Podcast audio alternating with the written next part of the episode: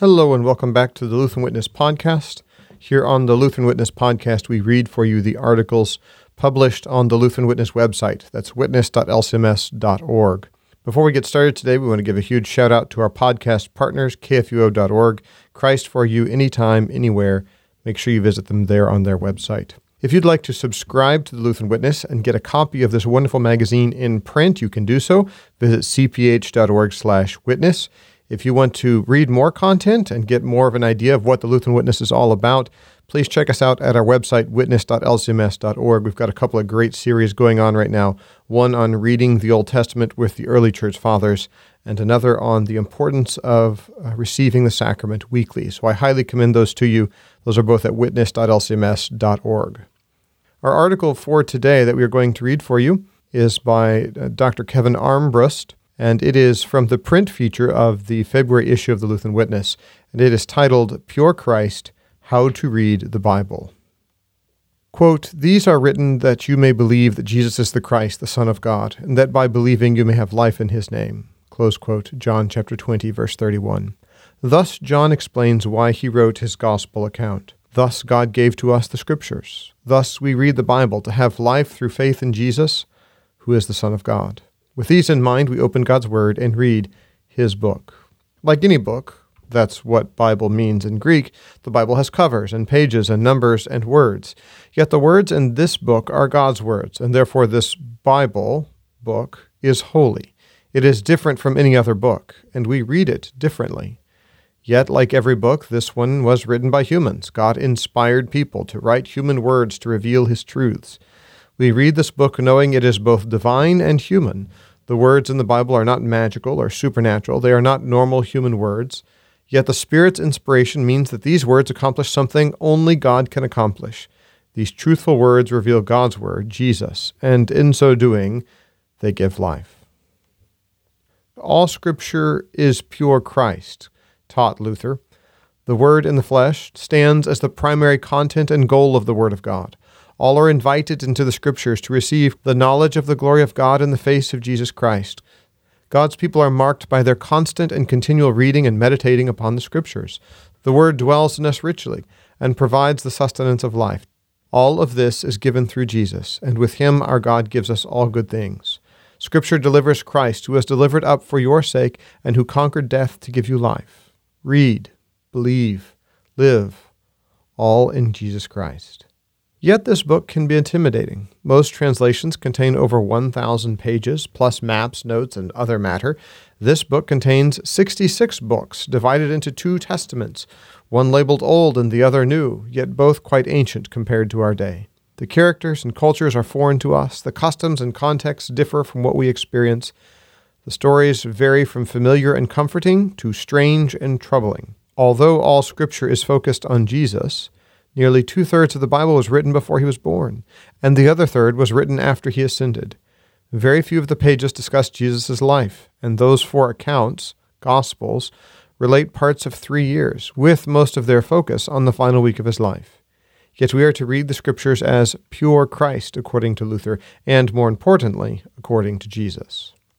Let's read. Unlike most books, the beginning might not be the best place to start. Instead, turn to the Gospel according to John. There, read about Jesus as God in the flesh, as the fulfillment of the Old Testament, as the crucified and risen Son of God, who is the love of God and who gives life to all who believe. When you read John, or the other Gospels, you will notice that Jesus lives in this world, although centuries ago, and prays to God just like you and me. Yet Jesus performs miracles and gives eternal life, unlike you and me. Jesus dies like you and I will, yet he rose from the dead, unlike anyone before him, apart from those he raised. Here in Jesus, heaven and earth meet. In Jesus, God and humanity are reconciled, and God dwells with his people. Yet this unity and this togetherness come about through a distinct and shocking event. The divine Word in the flesh dies. The heart of Scripture beats in the person of Jesus. His death and resurrection stand as the climax of God's activity to graciously save mankind, and therefore as the focal point of Scripture itself. After John, read Romans. Paul's letter to the church in Rome outlines our salvation. Every person is sinful, but God, apart from any effort of man, provided salvation through the death and resurrection of Jesus Christ as the redemption of all. Justification by grace through faith. All on account of Jesus is how sinners are forgiven and saved by God, and this salvation is given through the means of grace. Those marked by God's gracious forgiveness and salvation live as God's people, the church in the New Testament, in love. But what about the Old Testament? What about all those books we skipped mm. before we turned first to John? Don't fret, they are not left behind or forgotten. As you read John and Romans, you read a lot of the Old Testament. The evangelists, gospel writers, and apostles proclaim Jesus based on two things one, his life and teaching, and two, the Old Testament as the Word of God. Read Peter's sermon in Acts chapter 2. Peter quotes the Old Testament as the truth fulfilled in the life, death, and resurrection of Jesus. We read the Old Testament in the same way. Old Testament witness. Reading the Old Testament is often confusing and confounding.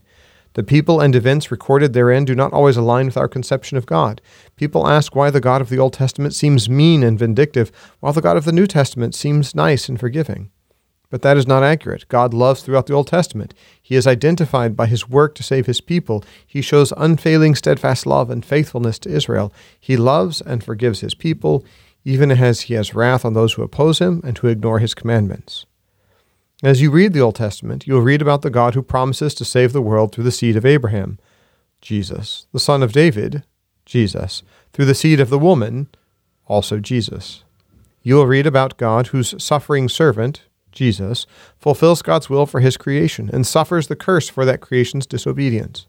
You will see God's people who struggle with their sin even as they believe in God and seek to trust in his word. You will read from the prophets who proclaim God's word like your pastor does. Read Isaiah chapter 40 to 55. I know this is not the beginning of the Old Testament.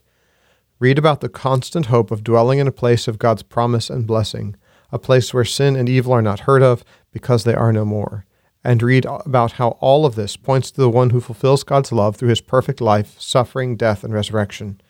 Read the Old Testament with faith in Jesus as the Christ, the Son of God, who gives life and salvation to all who trust in him. Read about God and know him in Jesus. In the beginning. The Old Testament tells the story of God's people from creation to 425 BC. In that time, a lot happens. Yet God works through the history of the world to save through his gracious love and provision. The first four chapters of Genesis tell the creation story, as well as the stories of Adam and Eve and Cain and Abel. Then we move to Abraham, Isaac, and Jacob, the three patriarchs. Jacob, renamed Israel, has twelve sons who become the twelve tribes of Israel. At the end of Genesis, God's people are in Egypt and seemingly prospering. After Genesis, the history gets a little fuzzy to us. The stories are less familiar and a lot of details do not seem important, like the laws in Leviticus and the cursing of the nations in the prophets. Next, read Exodus. In the beginning of the book, the tribes of Israel are enslaved in Egypt. God then rescues his people through Moses and miracles. When God's people leave Egypt, they receive their identity as the people of God, marked by his work to save them and by his word given to them. He dwells in their midst and defines their being. Yet Israel, God's people in the Old Testament, fails to trust in God and his promises. Thus, when they enter the book of Joshua, the promised land, they fail to live as God's people and desire to be like the nations who do not worship God.